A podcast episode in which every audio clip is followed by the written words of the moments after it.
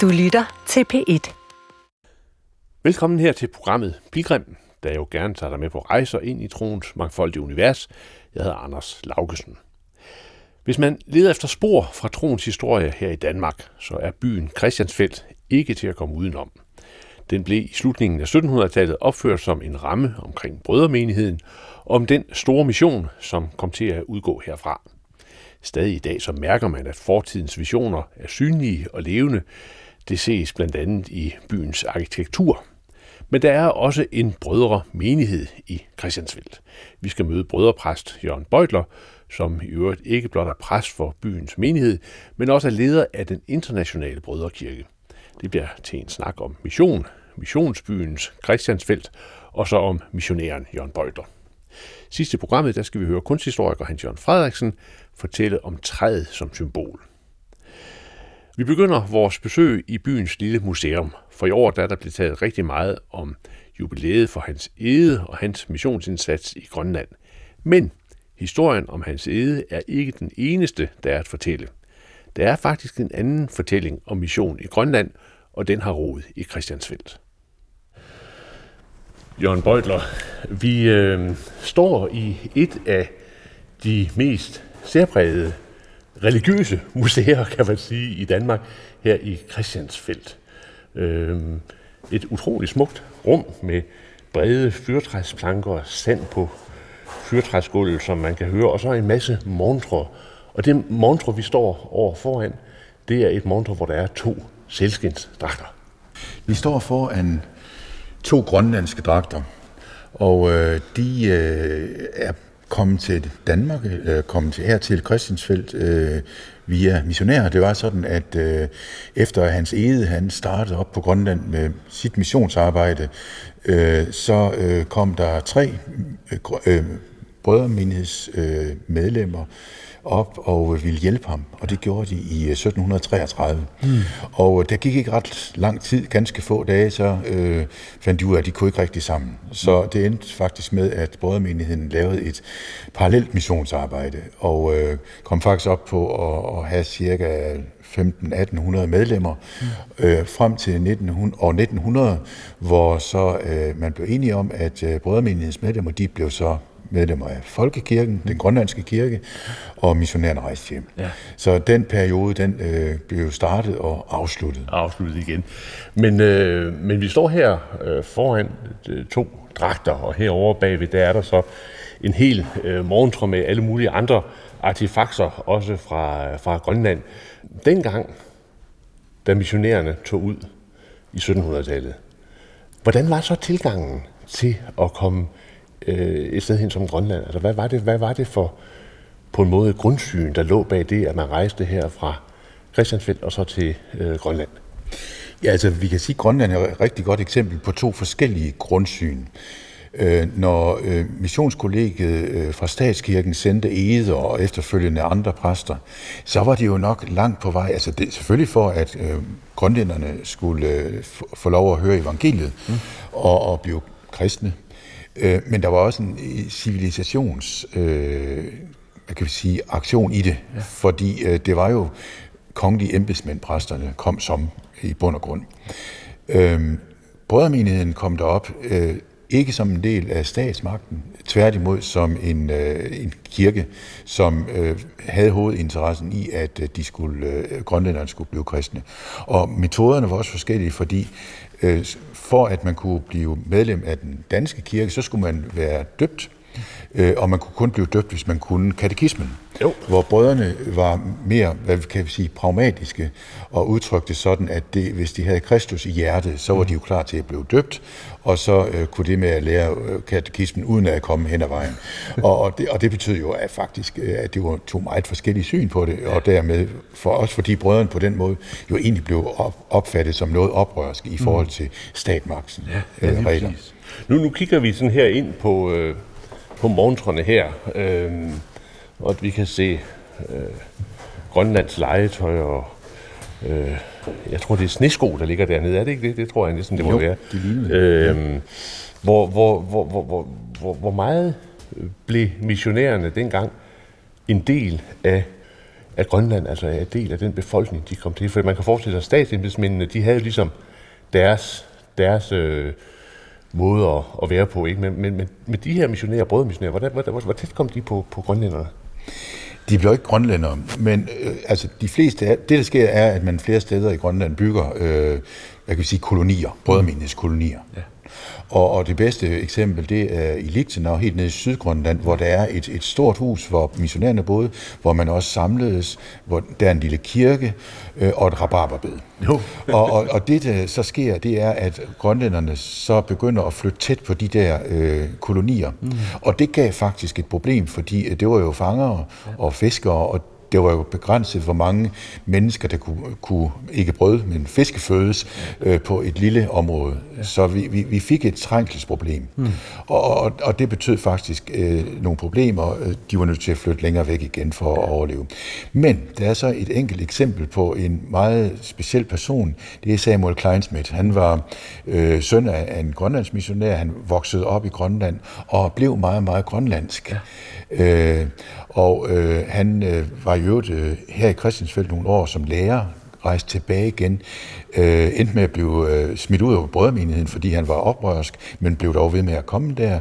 Han oversatte Bibelen til øh, inuitsprog, øh, han skrev øh, en grammatik øh, på sproget, og gjorde faktisk det sprog til et skriftsprog. Mm.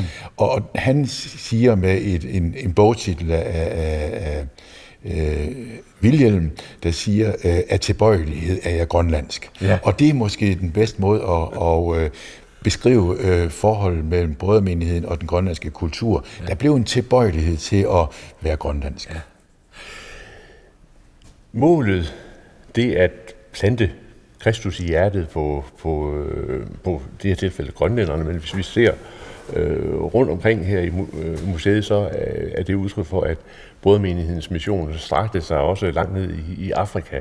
Hvad betyder det egentlig? Altså, hvad er det egentlig, man vil nå, når man som missionær for brødremenigheden øh, dengang, og vel også i dag, øh, er ude blandt mennesker, der, der ikke er, er kristne? Vi kan sige, det, det er vel det, som man med en vis ret kan kalde den klassiske protestantiske missionstanke, mm. nemlig at øh, det er et kald for den kristne, at øh, alle mennesker skal komme til tro på Jesus Kristus, mm. til frelsende tro. Og det, det er sådan det, det handler om. Men, men, men øhm, måden, altså det er mål, men, men ja. måden er jo at øh, ikke, ikke at tvinge. Og, og vi kan sige, at vi, vi kommer meget hurtigt over i at diskutere øh, kolonisme og kolonialisme ja. og, og mission, mm. fordi ofte så er missionen jo blevet opfattet som øh, noget, som egentlig var kolonimagtens øh, ærne. Øh, mm. Det var meget, meget smart, at, øh, at mennesker blev ja. kristne, fordi så var de lettere at civilisere, mm. øh, i anførselstegn. Og, og, og der kan man sige, at brødremenigheden øh, har jo forsøgt, den har godt nok også arbejdet i, i, i de kolonier, hvor altså, den engelske brødremenighed og den tyske brødremenighed, har, det har brødremenighed mm. været i engelske og tyske kolonier. Ja. Øh, og, og selvfølgelig kan vi sige, den danske brødremenighed og tyskere, der tog til Grønland, som vi lige snakkede om, ja. jamen det var jo også, fordi vejen var beredt, så at mm. sige. Men målet har ikke, ikke været på samme måde, vil jeg påstå, og det er jo en påstand, ja. at øh, civilisere, men det har været en, en reel øh, øh, et reelt ønske om, at de mennesker måtte få lov at, at komme til den mm. tro på Kristus, øh, som er frisættende, ja. og netop sætter mennesket mm. fri, og sætter det i en relation til Gud. Og, og dele noget med mennesker, kan man sige. Det er at dele noget med ja. dem, og, og vi kan sige, at, at øh, en af de metoder, som øh, nok, nok er noget specielt for brødremenighedens side, det er, at øh, eksempelvis de første missionærer, der tog til øh, de danske stenske øer, ja. dengang øh, US Virgin Islands i dag, det var en pottemager, mm. og øh, han øh, skulle egentlig leve af sit pottemagerarbejde. Mm. Det viste sig dog, at der var ikke noget lære derovre. Mm. Men, men grundtanken var, at han kom ikke som teolog eller som præst eller noget lignende, men han kom som håndværker. Ja. Og øh, så var ideen, og det instruerede Sinsendorf, øh, mm. brødremenigheds pioner, ja. han sagde, i begyndelsen skal I faktisk sige ingenting. Ja. I skal bare være der og leve sammen med mennesker, mm. og så når de spørger, hvorfor kom I? Eller hvorfor er de jo her? Mm. Jamen, så skal man sige, det er fordi, jeg gerne vil fortælle dig om, om Kristus. Mm. Og, og det er sådan lidt med, med, med, jeg tror det er Augustin, der har sagt, øh, prædik evangeliet, brug om nødvendigt ord. Jørgen Bøjler, vi skal lige sådan ganske kort runde øh, et par af, af montrene heroppe, men vi skal, vi skal ned, fordi øh, det danske centrum for, for brødremenigheden, det er jo så her i, i Christiansfeldt, og det kan man bedst fornemme, når man, når man er udenfor. Men heroppe i det her lille museum, der ser vi altså de sidste artefakter fra en, øh, en by, der var virkelig centreret omkring missionen. Der er øh, små senge, der har været brugt af brødrene og søstrene, når de født skulle ud, og der er øh, sofa-arrangementer og, og så videre. Og så er der alle, alle de her montre med ting, der altså mm, på en måde vidner om jeg ved ikke, er det ikke rigtigt at sige stor omhu, eller sådan øh, akkuratesse, eller sådan, altså der er sådan, for eksempel i de her broderier, sådan en, en, en sirlighed i, i, i meget af det, vi fornemmer heroppe. Brødremenigheden er sandsynligvis den, øh, den kirke det kirkesamfund i hele kirkehistorien, som procentmæssigt har haft flest håndværkere. Ja. Det var håndværkere, der kom til øh, fra Bøhmen, mm. Mæren, fra Holland og fra andre steder kom til, øh, til, øh, til, Tyrstrup, øh, og Tyrstrup Gård, som blev købt af Brødremine, og, og begyndte at bygge byen øh, Christiansfeldt. Og det udviklede sig, øh, og grunden til, at kongen øh, bad dem om at komme, det var simpelthen, fordi de var gode håndværkere, ja. Ja. og de fik øh, frihed fra, fra lavs tvang, mm. som vi øh, siger i Haderslev og Kolding. Ja. De skulle have lov til at udvikle sig, de bragte nye teknikker osv. Mm. Og man sagde øh, langt op i tiden, kan jeg forstå, det er så før min tid, trods alt, at øh, man havde det udtryk, at noget kunne være så godt, som var det lavet i Christiansfeldt. Så det er sådan en kvalitetsstemme. Hvis det var lige så godt som det i Christiansfeldt, så, så, så var det, det en god kvalitet. Jeg kan ikke huske, jeg tror, da jeg fortalte dig en gang, i, en af de andre gange, vi har snakket sammen, ja. at der er der menig, menighedsmedlemmer, der sådan lidt stolt siger, at ja, vores præst, han er jo, han er jo tømmer. Ja. ja. Men det kan da godt forstå. Det er da også gode forbilleder for i ja, ja. historien, er der ikke det? det må vi jo alt andet lige sige, jo.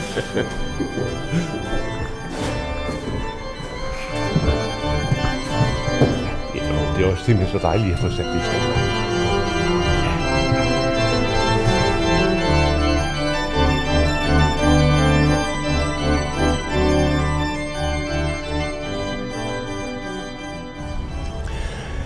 Jørgen Bøjtler. Nu står vi øh, udenfor i Christiansfeld. Og der er jo sikkert folk, der ikke har været i Christiansfeld, selvom man næsten skulle tro, det var umuligt, fordi det er jo sådan et monster at komme her, det synes jeg i hvert fald. Prøv lige at forklare øh, os om denne her helt specielle øh, by øh, i nærheden af Haderslev. Christiansfeld er en af cirka 30 brødremenighedskolonier eller byer, som er bygget i Europa, i øh, Nordamerika og til dels også i for eksempel Sydafrika. Udover de der 30 byer er der en lang række missionsstationer rundt omkring i øh, især syd for, øh, for ekvator, men altså også i den arktiske del af verden. Og sådan en brødremenighedsby, der er Christiansfeld et rigtig godt eksempel. Det er en planlagt by. Der er to parallelle gader. Der er en plads midt i, øh, det er den, vi står på her, hvor der er et springvand. Ved den ene side ligger øh, salshuset, det vil sige kirken. På en, en af på nordsiden af pladsen ligger øh, søsterhuset og enkehuset og pigeskolen, og i den anden side af byen ligger brødrehuset og drengeskolen. Mm. Og det vil sige, at vi har en by, som øh, på, langt på vej er delt op i, i en kvindeside og en, eller en, en søsterside og en brødreside. Øhm, og, og vi er i, i 1700-tallet, da, da, da den her bliver, bliver grundlagt. Ja, den her by den blev grundlagt i 1773, og det var faktisk en af de seneste byer, der blev grundlagt. Der er kun en, der er senere fra 1808, nemlig Königsfeld i Tyskland. Men det startede i Herrnhut i 1720, hvor man begynder at fælde det første træ, øh, og i 1727, der er dukker brødremenigheden så op som en, ikke som en kirke, men som en bevægelse, ja. selvstændig. Og det, som er vigtigt at forstå her, det er derfor, vi også kom på UNESCO's verdensarvliste for nogle år siden, det er, at det er, det er en by, der er bygget på nogle idéer, på evangeliet, og, og langt på vej med, med det formål at være en base for øh, mission, øh, både i landet, men også uden for, for landet. Og, og det, som øh, UNESCO har hæftet sig ved, det er, at man har en, en en meget fin by, ordnet by med en byplan og så videre, og det kan vi sige meget om. Men at der er også er nogle værdier, mm. som har været bestemmende for, hvordan byen blev ja. indrettet. Ja. Altså man oprettede det, der hedder et korsystem, hvor de ugifte søstre, de boede i søsterhuset, som vi står lige for, de, de ugifte brødre i brødrehus og så videre. Og det vil sige, at det øh, den måde at indrette sig som menighed på, mm. blev bestemmende for, hvordan byen blev bygget. Ja, ja. Og i UNESCO's sprog, der taler vi om de håndgribelige og de uhåndgribelige mm. værdier. Ja. De håndgribelige, det er bygningerne, det er pladserne, det er træerne osv. De uhåndgribelige værdier, ja, det er jo, det er jo liturgien, det ja. er mission, det er overbevisningen om, øh, om kristendommen, sandhed ja. osv. Og, og mm. den måde, man lever sammen med fællesskab. Og, og hvis vi nu går over på den anden side af gaden her, øh, Jørgen Bøjler, øh, over imod øh, øh, brønden, der står her, og der er så øh, nogle hvide bænke, der står omkring, og der er øh, græsplæner og træer. Men det er helt tydeligt, at her er vi så i noget, der er øh, et centrum, næsten en axis mundi, som man på religionssprog vil sige, verdenscentrum. Ikke? Altså, her er der et, et, et centrum. Hvad, hvad er sådan den symbolske tegning af, af det? Vi står på, altså på kirkepladsen, som du siger, og, og det er jo en stor plads, omkranset af, af gule bygninger øh, med røde tage og hvide vinduer.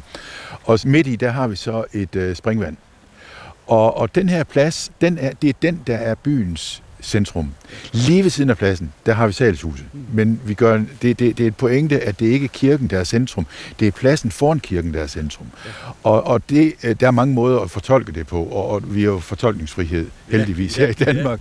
Øhm, men jeg synes, en, en god måde at fortolke det på, det er, at når det her, det ligesom er ud, den her plads er byens centrum, det er jo i princippet en tom, tom plads. Ja, der står nogle lindetræer, mm. men ellers er det, det, det er en tom plads. Det er det modsatte af en markedsplads. Ja. Det er en ro, det er en plads med ro, med, med, med, med rum og, og til eftertænksomhed osv. Og, og det er jo, det er jo regulært byrum. Og vi siger, det her byrum, der er det jo, at tankerne må få lov til at flyve. Mm.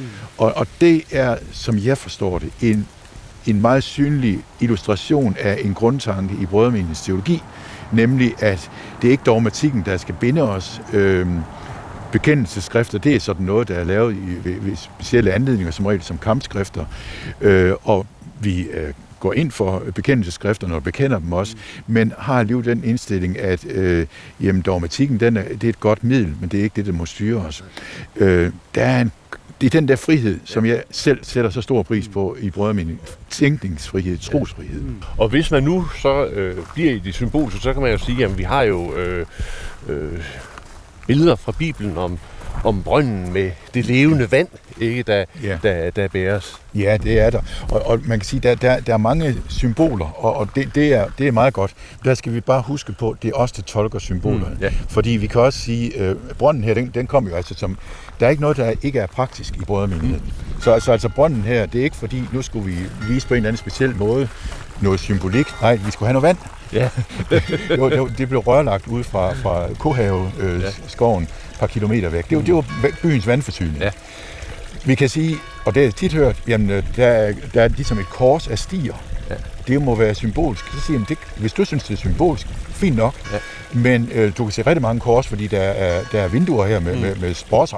De danner ja. også korsform. Ja. Altså man kan overdrive det der mm. symbolske. Ja. Og derfor så, så øh, når folk foreslår, jamen det må betyde det her, mm. så siger vi, det kan det sagt det kan det godt være. Men det er ikke noget, vi sådan, Nej. det er ikke den, rigtige, den rigtige øh, forståelse.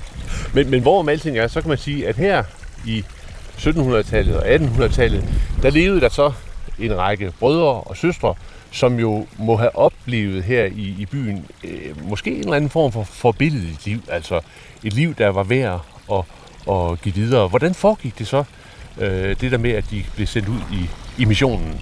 Øh, nu tror jeg, vi bevæger os over i, øh, i kirken. Ja.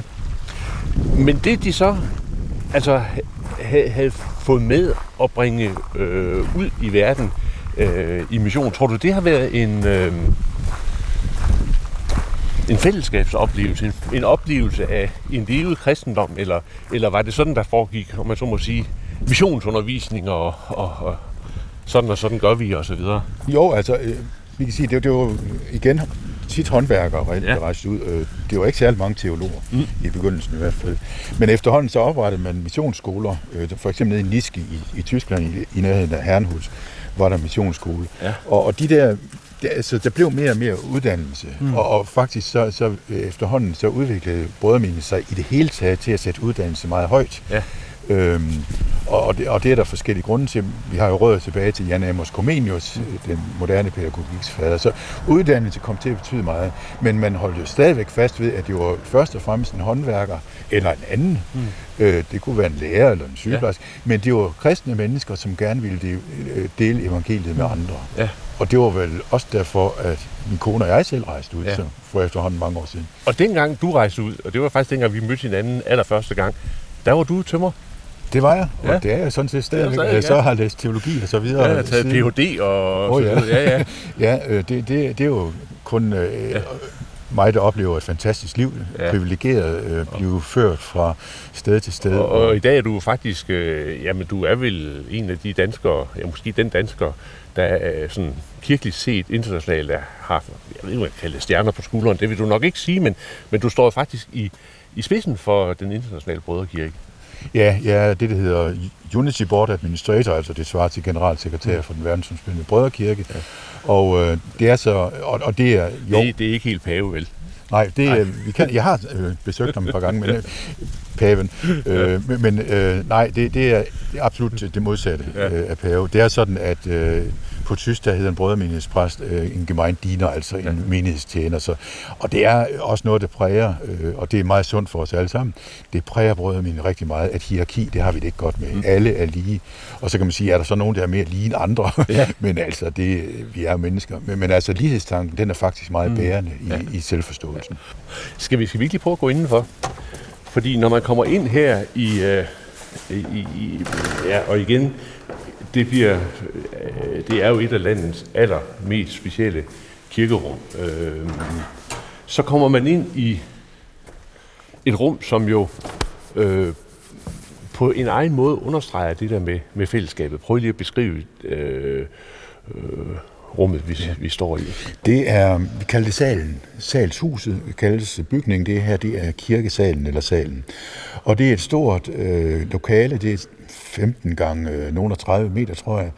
Øh, midt for den ene lange side, der er der et bord med grønt klæde, det kalder vi liturgibord, der står en stol bagved, den, det er den, som præsten så sidder på. Bordet er en lille smule hævet et par trin over gulvhøjde, men det er kun praktiske årsager. I princippet er det i gulvhøjde. Så står øh, der en flere rækker hvide bænke. De står på langs af, af bygningen, øh, således at uanset hvor man sidder i, i kirken, så, øh, så sidder man ikke særlig langt fra, fra øh, liturgibordet.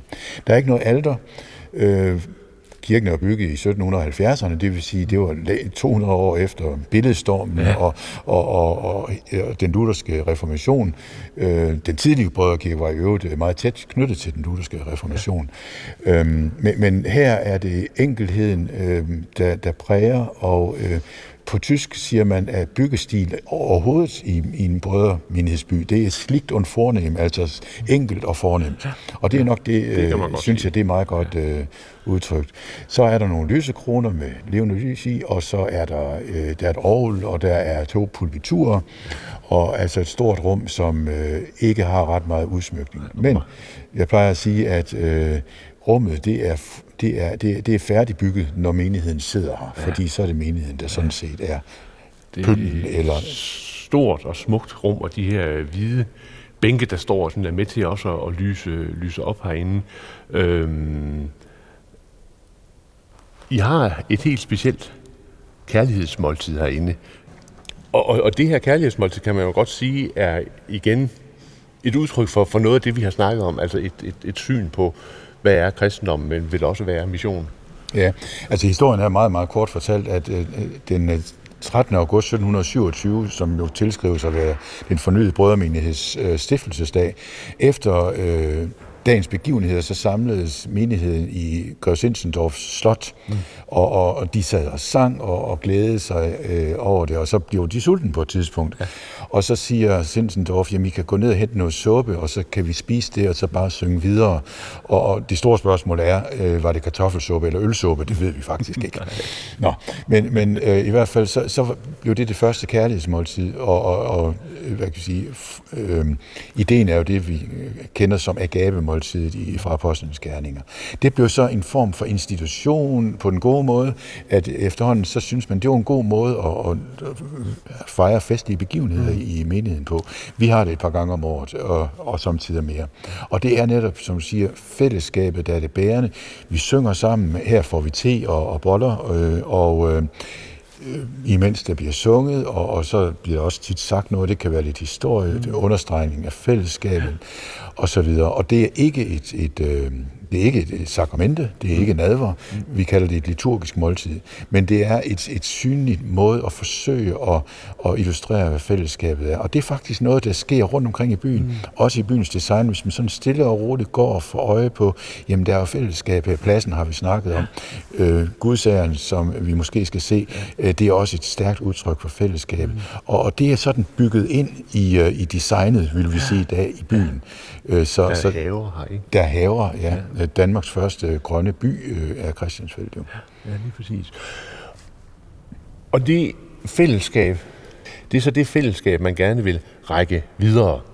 Og, og nu kommer sådan, hvad skal vi sige, spørgsmål omkring mission ind, fordi øhm, som du selv var inde på, mission er jo i dag lidt et fyreord. Det er jo noget, man, altså, det, det bryder man sig ikke om at missionere. Det lyder sådan næsten som et overgreb. Mm. Øhm, Altså, der er ingen tvivl om, at i Brødermenighedens øh, forståelse af mission, og det, jeg skal, det er en vigtig understreg, det er ikke sådan noget, Brødermenigheden har patent på, det er en ganske normal måde at se øh, mission på, det er jo, at, at det er noget med at tilbyde fællesskab, det er noget med at udvise barmhjertighed. Altså de allerfleste missionsarbejdere, de har jo diakoni, mm. som er noget meget grundlæggende. Altså man bygger hospitaler, man bygger skoler, man tilbyder undervisning. Mm.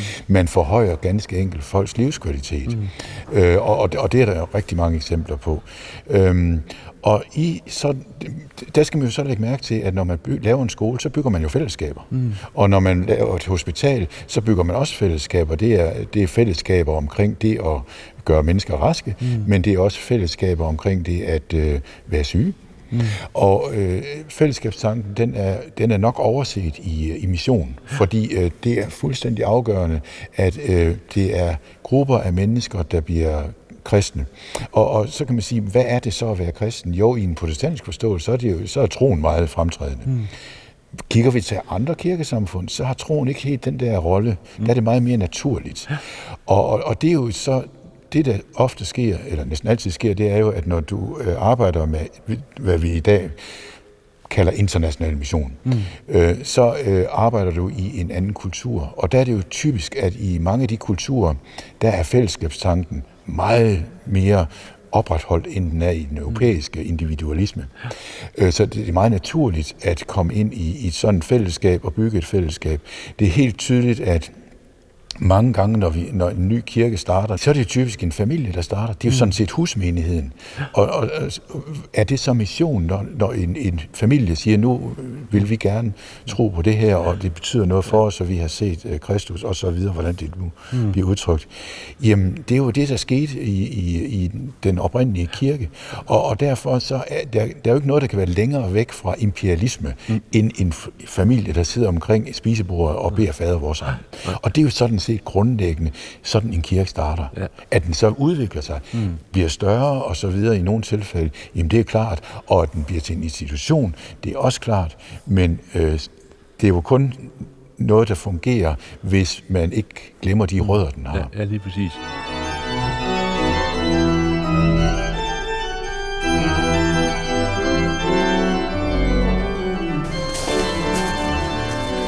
Jørgen Beutler, nu er vi kommet ned i den anden ende af Christiansfeld, og altså længere er det selvfølgelig heller ikke, men øh, nu kommer vi øh, ind imod det, der hedder Gudsageren. Og igen, så øh, åbner der sig et rum, et vy, som bare er fuldstændig specielt. Ja, det er, um, nu, nu har vi faktisk fået renoveret Gudsageren for et par år siden, og, og få den bragt tilbage i sin oprindelige øh, skikkelse med, med mindre træer, så man netop øh, for det første får den her rumfornemmelse, Egentlig talt, så øh, det er sådan, at, at øh, kvinderne er begravet i den ene side, mod den østlige side, og mændene, i, eller brødrene, i den vestlige side. Og, og øh, alle gravsten er ens, og øhm, uden pynt.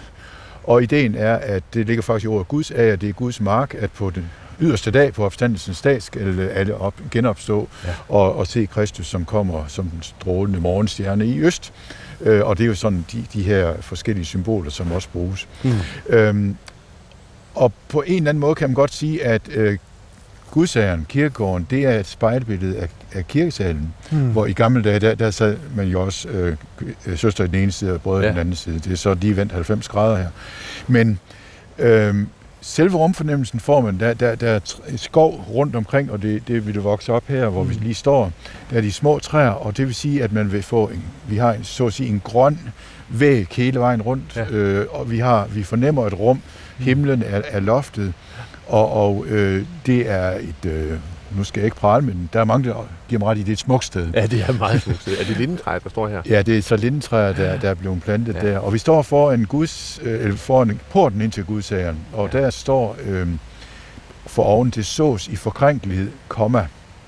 Og øh, der sker faktisk det, at når vi har en begravelse, så er det jo det, man ser. Det er også det, vi ser påske morgen, når vi holder solopgangs- og opstandelsesgudstjeneste ja. derude. Øh, kommer ind og ser det her, og når vi, du kommer med, med, med begravelsen, jamen, så er det sorgen, der, der, der præger os. Ja. Øhm, og vi, ser, vi huskes på, det så sig forkrænkeligt, det er stort set forgængelighed, sådan hedder mm. det i den nye ja. oversættelse. Og så er det der komma, det kan vi jo lige komme tilbage til, når vi ja, kommer ind. Ja. Og porten er holdt i sådan øh, grå og hvide nuancer, lidt, lidt blåt. Øh, og øh, altså, det er utroligt smukt. Jeg kan forestille mig, at når man er her en sommerdag, og lindetræerne blomstrer, så er der også en øh, sådan svag, livlig duft herude. Øh, altså på en måde meget, øh, meget sanselig øh, oplevelse.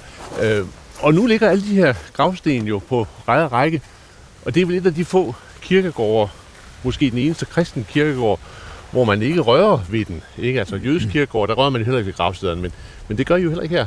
Nej, øh, nu skal vi lige huske at sige, at det er den eneste danske kirkegård, kristen kirkegård. Ja, ja, danske sådan. ja, For det er jo faktisk sådan rundt omkring i verden, der korser man sig rent Du sagt, ja. når man hører om den danske måde at drive kirkegård på, ja. at man sløjfer grave. Det gøres ikke her. Øh, og det gøres i det hele taget ingen steder i Brødrekirken rundt omkring Nej. i verden. Øh, og det vil sige, at vi faktisk har over 2.000 grave her, lige fra den første, som øh, var fra 1773. Ja. Ja.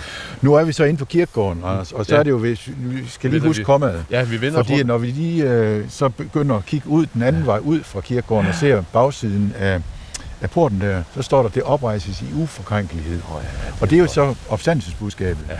Altså, vi, vi sås, vi mennesker, vi fødes til at dø. Ja men en dag skal vi opstå. Og ja. det er det der meget simple budskab, som måske i virkeligheden er det der missionens helt store øh, emne ja. eller mål. Ja. Lige for sagt det der. Ja. Og det ses her på kirkegården. Hmm. Jørgen Bøjler, hvad, hvad, hvad forstår du egentlig ved det? Jamen, jeg forstår, at øh, på et tidspunkt så kommer Kristus tilbage, som han har sagt, genkomsten, Kristi genkomst, mm. og så vil, vil vi opstå, og, og han vil, øh, han vil øh, fælde dom over os, og jeg tror faktisk, at dommen bliver frifindelse for os alle hmm. sammen, ja. fordi han døde for os alle sammen. Men, men forestiller du dig sådan her på den yderste dag, øh, øh, at gravene, at, at jorden bliver brudt, og, og der kommer, kommer mennesker med kød og blod op igen, eller hvordan, hvordan er dine billeder af det? Jamen, jeg tror simpelthen ikke, at min fantasi øh, helt rækker her. Nej. Øh, jeg accepterer, at, at det her, det er, det er det, vi siger, og det er det, vi tror. Ja. Øh, sådan de nærmere detaljer, hvordan det skal foregå, det, det vil jeg ikke begive mig ud i. Og, det overlever til Gud. ja, det, det, det tror jeg nok. Der er nok andre ting at spekulere på. ja, ja. Så, men, men altså, for mig er det en levende ting, og, og det er jo en åndelig ting, det er, at vi er mennesker, og ja. det at vi... Øh, at livet fortsætter efter døden? Ja, det fortsætter efter døden. Øh, livet øh, er ukrænkeligt, ja. og hvis der er en Gud, og det tror jeg, der er, så øh, har han måder at gennemføre ukrænkeligheden på. Ja, ja det er meget smukt. Og her finder vi så gamle missionærgrave. Ja, vi kan lige gå lidt, vi går lidt længere ned, fordi så kommer vi til et felt, øh, hvor øh, faktisk to felter, fordi den ene det, det er der, hvor mændene er, og den anden kvinderne er, ja. og, og øh, der er adskillige, der er begravet i øh, her, som har været ude som missionær.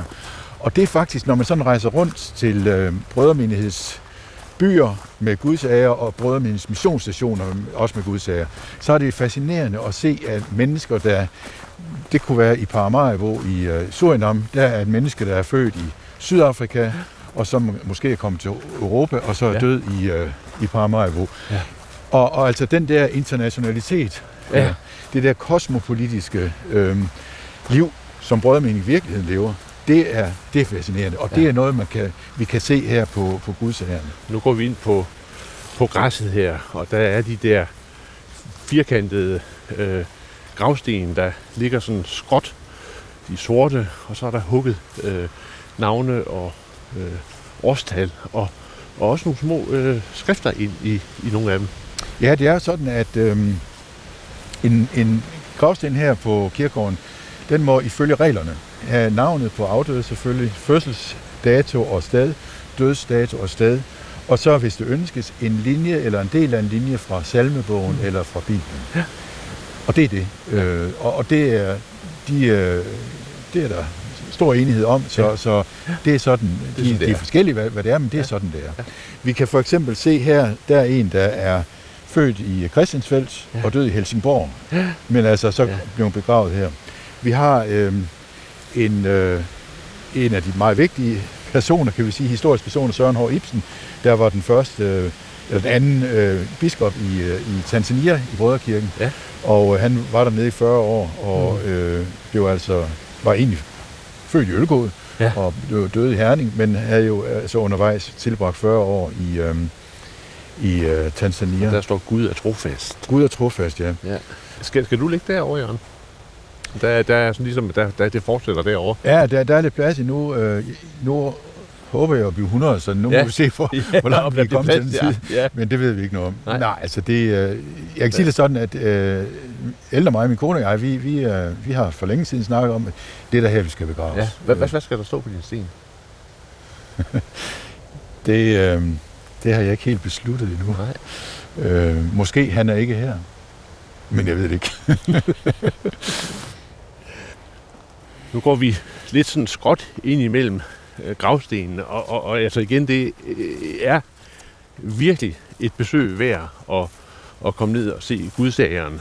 Øh, og jeg kan forestille mig, at påskemorgen, så er der mange tilrejsende, der også kommer. Der er ikke noget med, at de har hornorkester og så videre. Altså, det, der er sådan lidt fest over det. Jo, jo, vi har det, det vi kalder blæserorkester, eller blæserkor, og det, det er en typisk brødremindes ting, som, og de blæser i forbindelse med begravelser, ja. de blæser øh, påskemorgen, og i øvrigt også ved andre øh, kirkelige begivenheder, mm. men de samme mennesker, de øh, med, på de samme instrumenter vil jo også tage hen og blæse, hvis en øh, familie eller et par i, i, i menigheden er sølvbrøllup, ja. eller hvis det er en 80 års ja. fødselsdag eller ja. sådan noget. Og det er jo øvrigt øh, meget typisk for brødremindes musik, at det er både værslig og, og øh, kirkemusik, øh, og, og det er ikke altid lige den store skæld. Nej, nej, nej. Og det er igen det her med, at vi lever livet i ja. verden, ikke også? Ja. Men Altså, der, der er et, øh, et udtryk, vi har i brødmenigheden, det er, øh, der, der siger, at øh, hverdagen er gudstjeneste, og gudstjenesten er hverdag. Ja. Det vil sige, uanset hvad jeg gør, enten jeg nu er tømrer, eller journalist, ja. eller sygeplejerske, eller hvad jeg nu er, når jeg arbejder, så gør jeg det egentlig for Gud. Ja. Øh, og det, det, det skal ikke sådan lyde meget fromt, Nej. men det, det er sådan noget med, så, så, så, så gør man så også lidt umage måske, ja, ja. fordi øh, så bliver det et godt resultat. Ja. Og samtidig så den anden vej, at jamen, det er jo helt naturligt, at, øh, at gudstjenesten, det, det er en del af livet, øh, og, og derfor så... Øh, er det mig nok en gåde, hvorfor der ikke er flere, der kommer i kirke, simpelthen. Fordi det er så øh, vigtigt øh, at, at have den her helle, øh, det her mm. rum til fordybelse og refleksion, mm, ja. og også samtidig der i det rum opleve fællesskabet. Nu øh, kan vi lige sætte os ind, der er sådan en lille... Øh, øh, ja, hvad kalder man sådan et? Pavillon. En, en lille pavillon med græske søjler, hvor vi, hvor vi kan sidde og kigge ud på, på, på Gudsagen. Det er rigtig smukt. Ja, Bøjler, nu sidder vi altså her og kigger ud på, på, øh, på Gudsageren. Øh, og vi gik ind, det så sig forkrænkelighed. Øh, nu, nu er du levet sådan et, et langt liv, hvor øh, kristendom og kontakt med kristne rundt omkring i verden har været omdrejningspunkt. Hvad, hvad, hvad, er, hvad, er, hvad, hvad har det centrale for dig været i din, i din tro? Øh, på sin vis i det mærke, som, som din tro har sat ind i, i, i, i dit liv? Det er et godt spørgsmål. Øhm, jeg tror, noget af det, som... Jeg kan sige, at øh, da jeg var, gik på gymnasiet, der var jeg sådan en god gammeldags øh, sen 70'er ateist, øh, ung, som man nu øh, var dengang. Mm. Og så var vi på en, en kanotur øh, med en kristen gruppe, og, og der, der blev jeg overbevist om, at det var, det var Kristus. Øh, og det, det var simpelthen meget øh, tydeligt, at, det, var, det var det, jeg fattede, at det handler om Kristus. Og der, jeg var jo, jeg var trods alt vokset op i et præstehjem, og vi skulle ikke gå i kirken, vi var der i kirke hver søndag, mm. øh, sad nede i tårnet og lavede ballade. Øhm, men det, på en eller anden måde, så, så, så gik det op for mig, at, at det er Kristus, det handler om. Og, og troen på ham, så, øh, så alt andet, det er, det er øh, fodnoter. Øh, så, så, øh, og det er sådan set det, der er bærende. At jeg så har oplevet at, at blive ført, øh, først at rejse ud som missionær, som øh, i første 20'erne sammen med min hustru, og så senere komme tilbage, fortsætte både arbejde her i, i menigheden og, og læse teologi, og så senere få internationale opgaver. Øh, jamen, jeg er blevet ført, mm. øh, og, og, og det er sådan, det er med far for at lyde lidt naiv, men det, det, det vil jeg så godt øh, stå ved. ja. Det er, at øh, jeg sammen med min hustru, vi tror på, at Gud åbner og lukker døre, og det er sådan set meget enkelt. Kommer du til en lukket dør, så gå forbi. Kommer du til en åben dør, så gå ind. Mm. Og det er vel på den måde, vi føler, at vi er blevet ført indtil nu, og øh, det har vi egentlig ikke forventning om, det skal ændres. Mm. Men hvad, hvad, hvad forstår du ved det der med, at det, det handler om Kristus? Jamen, jeg forstår det, at øh, han øh, helt, helt klassisk døde for mig, døde for mine sønner, døde for det, jeg har gjort forkert øh, og gør forkert. Øh, han døde for hele verden. Vi har faktisk i, øh, i en af litanierne i Brødrekirken, at øh, Kristus døde ikke kun for os, men for den hele verdens sønder. Mm. Og den der, det, det er jo fantastisk stærkt, hvis man tænker på, hvad det er. Og det er jo det, som for mig er, er Kristus, at han er død for hele verdens synder. Øh, og så, øh, så må Gud jo sortere, hvis han synes, det skal ske på et tidspunkt. Mm. Øh, men for mig er det øh, utænkeligt, at, at, at Kristus skal efterlade nogen. Mm. Så, så, så, så selve øh, korsfæstelsen og, og den lidelse, der var øh, i forbindelse med det, er, er for dig øh, vigtig i din tro? Ja, det er det.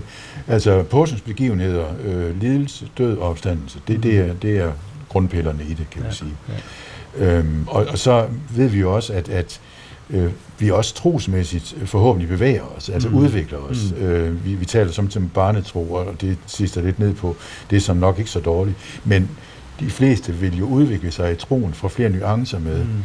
Og det vil sige, det er jo det levede liv, der giver nuancerne. De mennesker, man, man møder, mm. de situationer, man kommer i, øh, de gange, hvor, hvor måske øh, det bliver lige lidt ude på kanten, det sker jo for os alle sammen indimellem. Øh, vi, vi får flere og flere erfaringer, og det er med til at finpudse vores tro måske. Mm. Øhm, og det vil sige, øh, nogen vil nok sige, at øh, jeg er knap så skarp, som jeg var for 40 år siden. Ja. Øh, men det tror jeg faktisk gælder for mange af os, mm. at øh, når vi er unge, så er det lidt mere sort-hvidt måske, og, og når vi så ja, bliver, mm. bliver voksne, så, så får vi nogle flere nuancer. Men, men, men, men Jørgen Bøjler, hvad, hvad, øhm, hvad er det i dit liv, som har været med til at gøre øh, den fortælling om, om død og opstandelse, og at Gud øh, lader sin søn påtage sig verdens synd. Hvad, hvad er det i, det i dit levede liv, som har gjort den fortælling troværdig? For man kan jo sige, at en ting er at sige, at det, det tror jeg på, men, men så lever man livet, hvor man jo så også må overveje, jamen, er, det, er det troværdigt, om man så må sige? Jamen, og der må vi jo, der, der, der vil jeg rigtig gerne være ærlig og sige, at det er til tider troværdigt. Hmm. Forstået på som, sådan, at øh, vi, jeg tror, vi alle, jeg oplever tvivl hmm. indimellem, og det kan bestemt komme i tvivl. Er det, er det, er det en god historie, det hele? Mm, ja. øh, men jeg synes, der er mange små ting, og hvad, hvad der i livet sådan ligesom øh, siger, at ah, der er nok en vis sandsynlighed for, at det passer det her. Ja. Og det er for eksempel noget så banalt, som når jeg beder, øh, og det gør jeg, jeg ikke sådan, jeg lægger ikke på knæ i timevis, mm. men, men, men rigtig tit, sådan i dagligdagen, så beder jeg lige om, øh, i mig selv, jamen må det lige gå sådan her, eller kan vi lige undgå at falde ned med den her flyver, eller sådan noget. Mm. Og det, så, så er det gang på gang, jeg siger, mm. jamen Ja, det, det, det, ja. det, det skete jo. Ja. Øhm, for mig at se, så tror jeg, det er anelser. Jeg, jeg, altså, det er ikke sådan en eller anden betontro, men det er måske summen af rigtig mange begivenheder, store mm. som små, øhm, der gør, at øh, ja, men jeg tror det. Ja. Er, er der noget ind i, øh, i det fællesskab, som du så er en del i, som også peger på troværdighed, kan man sige. Altså, man taler jo om, om, altså, om, om opstandelsen, øh, opstandelsesvirkeligheden, som, som øh, øh, igennem historien bevæger sig øh, sammen med, med, med, med kristne fællesskaber. Jamen, altså, der er ingen tvivl om, at i gudstjenestefællesskabet øh, er der mange oplevelser, hvis man mm. kan sige det sådan, som, som understreger øh, evangeliet som, som forkyndelse. Mm. Det er det, man er fælles. Det er det, man, der er lovsang. Det, der er øh, de fantastiske tekster, vi, vi jo mange gange får lov at lytte til i, mm. i en gudstjeneste. Øhm, så det fællesskab, det, det, det er jo vigtigt. Men det er også et arbejdsfællesskab. Mm. Øh, der er nogen, der siger, at det bedste fællesskab, det er et arbejdsfællesskab. Og, og det er det jo også meget i, i brødremenigheden. Og så vil jeg også sige, at det fællesskab med mennesker, som øh, jeg har det kæmpe privilegium at have mennesker fra mange andre dele af verden.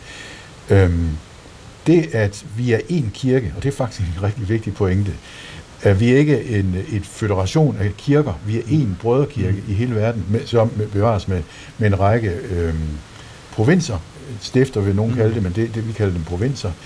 Vi eksisterer i knap 50 lande, i jeg ved ikke hvor mange øh, forskellige kulturer, mm. øh, taler jeg ved ikke hvor mange sprog, og alligevel så er vi en kirke og, og kan fornemme det her fællesskab med et menneske i Nicaragua, eller mm. i USA, eller i Tanzania, eller Sydafrika, eller hvor det nu er, og siger, jamen, vi har det samme sprog, vi har på en eller anden måde et verdensbillede, til trods for meget forskellige mm. verdensbilleder, ja. uh, worldviews i, kulturelt, men så har vi alligevel et, et verdensbillede, som på en eller anden måde, hvor vi er i kommunikation mm. med hinanden. Ja. Ja. Altså, det fællesskab der. Mm. Og ja. det er jo virkelig grænsesprængende. Nu sidder vi og kigger ud på, på ravene. Der er nogen, der går og kigger på, øh, på gudsageren her. Øh, der ligger mange forskellige menneskeskæbner her. Øh, og en del af dem, der har været ude som missionærer, har ligesom dig også været ude, hvor man har øh, øh været tæt på mennesker, som virkelig har, har lidt, altså mm. som er blevet fattige, hvor sygdom rammer, hvor uretfærdighed rammer. Øh. Hvad, hvad, hvad tænker du om det? Altså, er det noget af det, der kan være med til måske også at, at give anfægtelser og, og tvivl? Altså, at, at øh, når man drager ud i verden, så møder man øh, umådeligt meget både lidelse, ondskab og uretfærdighed. Ja, og det, det, det, det er det. Både det, at man møder al ondskab, altså man stilles jo tit, det gør vi jo uanset hvor vi er, mm. så stilles vi over for det der grundspørgsmål, hvorfor findes det onde, og ja. Gud er god? Ja. Øhm, og, og det kan vi jo så bruge resten af livet på at forsøge at besvare. Øh, noget af det, som jeg synes øh, godt kan øh, gøre en forstemt, jeg så må sige, øh, det er det, at øh, vi i Danmark er blevet så meget nok i os selv. Mm. Øh, og det er jeg meget åben omkring, at, at øh, min holdning omkring vores behandling af flygtninge, øh, den måde vi, øh, der til synligheden er et stort flertal i befolkningen, øh, for at, at øh, det er kun os, der skal leve her, og, og lidt længere ud af, at vi skal have fort Europa. Og jeg er ikke naiv, jeg, jeg siger ikke, at alle bare skal kunne være ind, men jeg siger, at der, der er en grundholdning, som jeg, jeg savner, og det, det, det gør mig virkelig øh, ja, nærmest forarvet i øjeblikket, at man vil sende flygtninge tilbage til Syrien i noget, der notorisk er usikkert. Altså, mm. det, det er dødsens farligt for dem at komme tilbage dertil. Mm. Og der, der kan jeg simpelthen ikke få det til at hænge sammen. Mm. Hvordan øh, man øh, så kan kalde sig kristen, og, og, og måske kalde sig civiliseret, når man gør ting, som uden tvivl, der er ikke overhovedet nogen tvivl for mig, er om 50 år, der vil man til afstand fra det, der sker i øjeblikket. Mm. Man vil være forarvet, man vil sige, hvordan kunne de dog gøre det? Og derfor så, så øh, benytter jeg egentlig mellem lejligheden til at sige, hold mig udenfor, jeg, jeg synes ikke, det er i orden. Mm. Men det, det, det er sådan noget, hvor, hvor vi kan sige, øh, de erfaringer, jeg har fået lov til at gøre, får lov til at gøre, andre steder i verden, hvor jeg kan se, hvor privilegeret vi er i Danmark. Vi er mm. sandsynligvis den verdens bedste samfund med vores velfærdssamfund. Og det synes jeg er fantastisk. Og så ved jeg godt, som at sige, jamen det er vi også nødt til at opretholde. Derfor skal vi lukke dørene. Det mener jeg, det er forkert. Vi skal åbne dørene klogt, og så mm. øh, kan vi også øh, få lov til at give noget af det videre, som vi har. Mm. Det var brødrepræst Jørgen Bøjler, der viste rundt, og undervejs så hørte vi lidt orgelmusik, som var optaget fra en gudstjeneste i brødremenigheden. Som vi sad i den skærmede pavillon og så ud på Guds æren, så stod de smukke lindetræer med de sidste guldnede blade på grenene. I en by så fyldt med symboler, og som vi hørte Jørgen Bøjler sige, står åben for fortolkning, så er der oplagt også at se gudsagerens lindetræer i symbolernes lys. Malene Fenger Grøndal har lavet en serie om symboler. Hun har talt med kunsthistoriker Hans Jørgen Frederiksen om træet som symbol.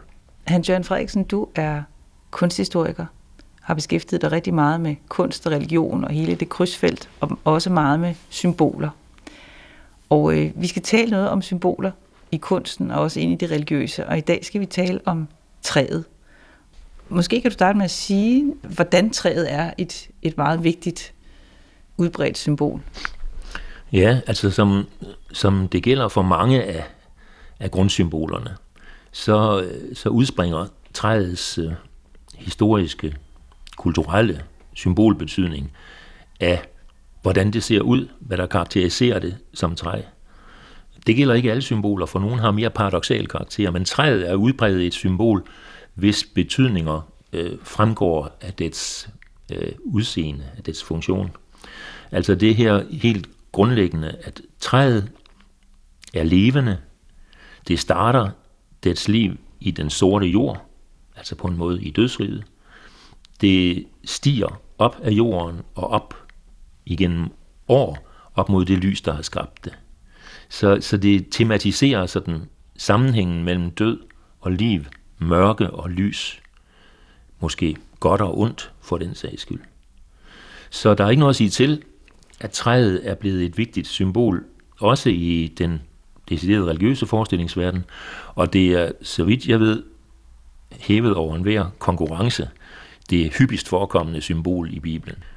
Man slår op på side 1, og så hører man om Edens have, og alle ved, at der der er øh, træer, mange træer sikkert, men der er specielt to, der fremhæves. Der er det, man ikke må spise af, træet til kundskab om godt og ondt, og, altså syndefaldstræet, kunne man sige. Og så er der livets træ, det man skal huske at spise af, og som giver evigt liv.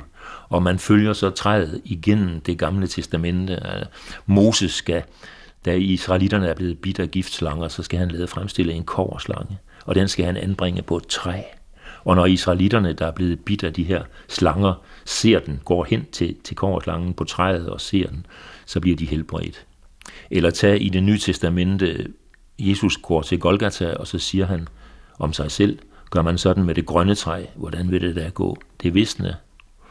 Øh, han siger i Johannes evangeliet, jeg er vintræet, I er grenene, min far er vingårdsmanden.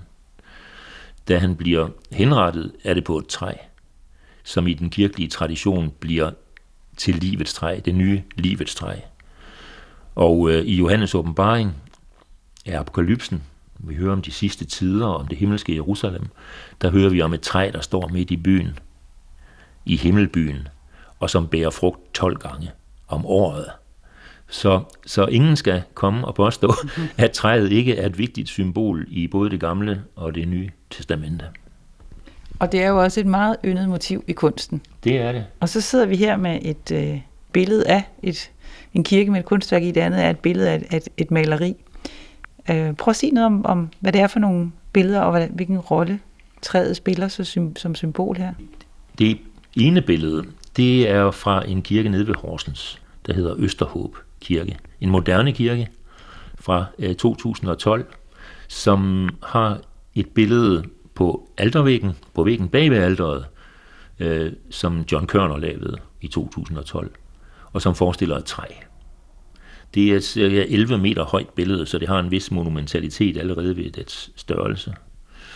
Det er et sidertræ, og øh, dette træ er altså i første omgang den eneste udsmykning, eller hvad vi skal kalde det, ikonografiske bidrag til, til kirkens udformning. Øh, og derfor har en del mennesker, så vidt jeg har forstået, øh, ment, at det var måske lovligt lidt, det her alterbillede har at gøre med noget specifikt kristent, end sige kirkeligt. Jeg vil dog gerne øh, plædere for, at det er et billede og et motiv, som i allerhøjeste grad har øh, hjemmel til at, at være i en kirke, og ikke bare være i en kirke, men også være som et øh, virkeligt opmærksomhedspåkaldende symbol øh, på det her centrale sted i rummet bag ved alderet. Med alle de symbolske konnotationer, eller skal vi sige antydninger og hentydninger, som jeg var inde på før, fra den bibelske forestilling, så er der rige muligheder for, at man kan fundere over træets betydning. Altså at dette med, at det er noget, der stiler op imod lyset, der har skabt det, og som i den her fortolkning også udsender et vist lys, altså fra de nedre grene, som er placeret i billedets midtakse, stråler der lys ud i forskellige retninger. Øh, uden at man kan se, hvad der er lysets kilde, så kombineres træet med, med lys, der breder sig. Der er også et uværs til synlædende undervejs i den allerøverste del af billedet, så også den side af Guds billede, der er kommet med. Altså denne erfaring af, at Gud er det, vi henholder os til, når vi søger livet, men, øh, men også den, vi måske i visse situationer udviser Guds frygt overfor. Og så er det et sædertræ. Altså det, det, alle de her symbolske for, øh, betydninger kunne de jo have som et hvilket som helst træ i princippet. Men sædertræet er jo så derudover Øh, et træ med en særlig plads i, i den gamle testamentlige forestillingsverden, knyttet meget til templet i Jerusalem, til pagtens ark, altså til det allerhelligste. Og et sted tales der om Libanons sæder, som sådan noget forbilledeligt for mennesket. Træet, der selv grundene bærer frugt og sådan noget, et forbillede for det gamle menneske, der stadigvæk er levende og engageret i livet. Så, så de, for mig at se et meget stærkt symbol, og på det her sted også et symbol, der leder tankerne hen på korset. Der jo også var et træ, ikke? Det var kunsthistoriker Hans Jørgen Frederiksen, og det var Malene Fenger Grøndal, som havde lavet indslaget. Først i programmet, der besøgte jeg Christiansfeldt og talte med brødre præst Jørgen Bøjler. Herfra der er det Anders Laugesen, der siger tak for i dag, og forhåbentlig på genhør om en uges tid. Gå på opdagelse i alle DR's podcast og radioprogrammer. I appen DR Lyd.